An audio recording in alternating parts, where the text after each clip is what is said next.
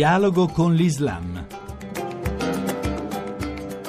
Un cordiale saluto da Luciano Cozzolino e ben ritrovati a Dialogo con l'Islam. Le autorità turche nelle scorse settimane hanno individuato in un uiguro affiliato all'ISIS il presunto autore della strage di Capodanno ad Istanbul, facendo scoprire ai più l'esistenza degli uiguri musulmani cinesi. Cerchiamo di saperne di più con Federico De Renzi, un turcologo, allargando il tentativo anche a quell'Islam uscito dal crollo dell'Unione Sovietica nell'Asia centrale. Gli uiguri sono una popolazione di lingua turca e di cultura eh, islamica che abita la provincia autonoma dello Xinjiang Uighur nella Repubblica Popolare Cinese. Sono circa 20 milioni e costituiscono insieme ad altre popolazioni di lingua turca la branca più orientale diciamo, del mondo turcofono. Hanno rapporti culturali diretti con le popolazioni appunto di lingua turca che le circondano nei paesi ex sovietici dell'Asia centrale. Non sono gli unici musulmani in Cina? No, e non sono neanche quelli più numerosi, eh, perché in Cina esiste anche un grosso gruppo di musulmani cinesi veri e propri, cioè appartenenti al cosiddetto gruppo Han, che è quello maggioritario nella Repubblica Popolare, che si chiamano Huey, che vuol dire semplicemente musulmani, i quali sono anch'essi sunniti, però non hanno mai avuto,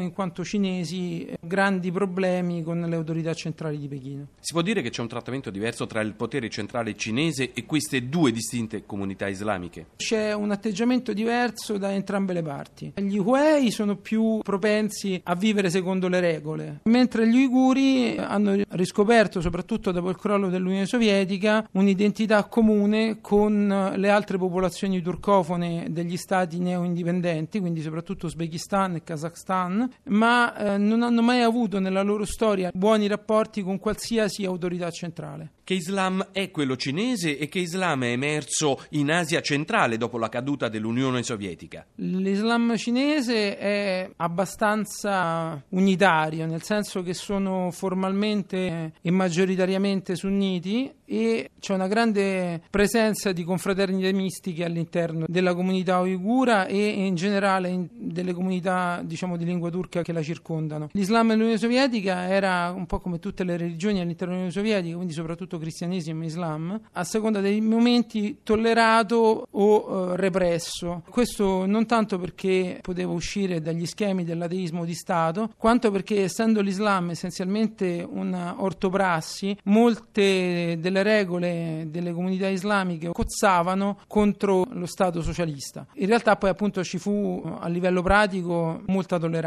C'era poi un Islam parallelo ovviamente oltre a quello ufficiale, un po' come la Chiesa ortodossa e questo ha influenzato, questo revanchismo seguito al crollo dell'Unione Sovietica ha influenzato un revanchismo identitario e sia esso etnico o uh, puramente religioso anche in Cina. Perché la repressione cinese è forte sugli uiguri? Perché i movimenti indipendentisti o autonomisti uiguri eh, hanno sempre avuto un atteggiamento molto tranchant con le autorità cinesi, anche perché le due repubbliche del Turkestan orientale, una negli anni 30 e una tra il 44 e il 49, quindi alla vigilia della nascita della Repubblica Popolare Cinese, costituisce per loro l'esempio di potenziale indipendenza e per le autorità cinesi il pericolo di potenziale indipendenza. È una questione politica, non religiosa. È una questione politica e religiosa, dipende dai gruppi, dipende dagli individui. Sicuramente appunto il crollo dell'Unione Sovietica e l'indipendenza degli stati dell'Asia centrale dall'Unione Sovietica ha prodotto un effetto domino appunto soprattutto nello Xinjiang Uighur ma in parte anche in altre regioni come la Mongolia interna. Si può parlare di una forte radicalizzazione dell'Islam dell'Asia centrale? Più che di forte radicalizzazione si può parlare di rinascita di una certa interpretazione dell'Islam o di un certo Islam in Asia centrale ovvero eh, le confraternite mistiche anche in, in Cina nord-occidentale hanno riavuto una preminenza soprattutto dopo il crollo dell'Unione Sovietica, ma accanto a questo si è creato anche un vuoto ideologico colmato eh, da